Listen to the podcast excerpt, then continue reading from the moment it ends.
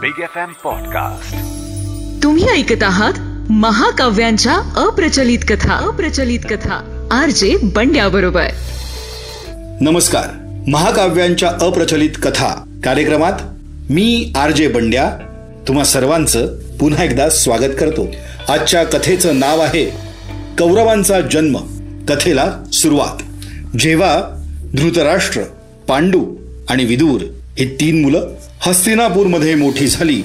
तेव्हा भीष्मानं हस्तिनापूरच्या सिंहासनावर पांडूस राजा म्हणून स्थापित केलं. धृतराष्ट्र मोठा असून सुद्धा त्याला राजा होण्याचं भाग्य लाभलं नाही. कारण तो दृष्टीहीन होता. मग एक दिवस भीष्म विदुराजवळ गेला आणि त्याला म्हणाला हे विदूर आता तुम्ही तीनही मुलं विवाह योग्य झाला आहात. म्हणून तुमच्यासाठी आता तीन योग्य मुलींना शोधणं गरजेचं आहे.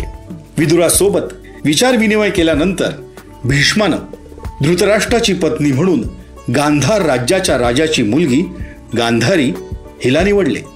गांधार राज्याची राजकन्या गांधारी ही अतिशय सुंदर आणि विद्वान अशी मुलगी होती. तिनं केलेल्या तपानं प्रसन्न होऊन महादेवांनी तिला शंभर मुलं होण्याचा आशीर्वाद दिला होता. मग भीष्मानं गांधार नरेश यांना एक संदेश पाठवला. सर्वप्रथम त्यांनी आपल्या मुलीचा विवाह एका दृष्टीहीन व्यक्तीशी करण्यास स्पष्टपणे नकार दिला. परंतु नंतर भरतवंशाचा महिमा पाहून गांधार नरेश यांनी गांधारीचा विवाह धृतराष्ट्राशी करण्यास होकार दिला. जेव्हा गांधारीला हे समजलं तिचा विवाह एका दृष्टीहीन मनुष्यासोबत होणार आहे तेव्हा तिनं आयुष्यभर तिच्या डोळ्यांवर पट्टी बांधून घेण्याची प्रतिज्ञा केली.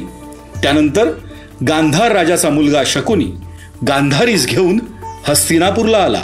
हस्तिनापूरला भीष्मांच्या मार्गदर्शनाखाली धृतराष्ट्र आणि गांधारी यांचा विवाह खूप उत्साहानं पार पडला. गांधारीचा विवाह झाल्यानंतर तिनं आपल्या सेवाभावी वृत्तीनं सर्वांची मनं जिंकून घेतली. गांधारी एक सदाचारी पत्नी होती. आणि ती आपल्या पतीशिवाय इतर कोणत्याही परपुरुषाबद्दल कधीही बोलतही नसे. एक दिवस वेदव्यास फिरत फिरत हस्तिनापूरला आले होते.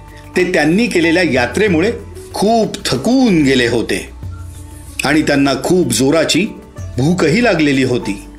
तेव्हा गांधारीनं त्यांचं आदरानं आतिथ्य केलं आणि त्यांच्यासाठी योग्य रीतीनं जेवणही बनवलं.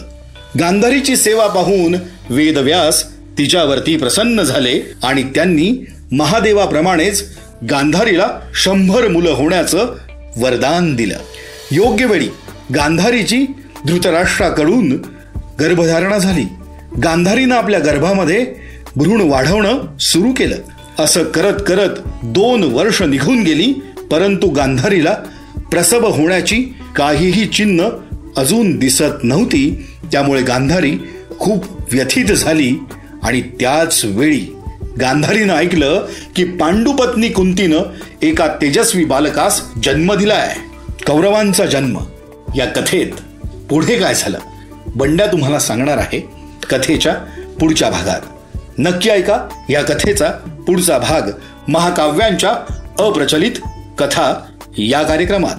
धन्यवाद. तुम्ही ऐकत आहात महाकाव्यांच्या अप्रचलित कथा. अप्रचलित कथा. आर जे बंड्या बरोबर. Big F M podcast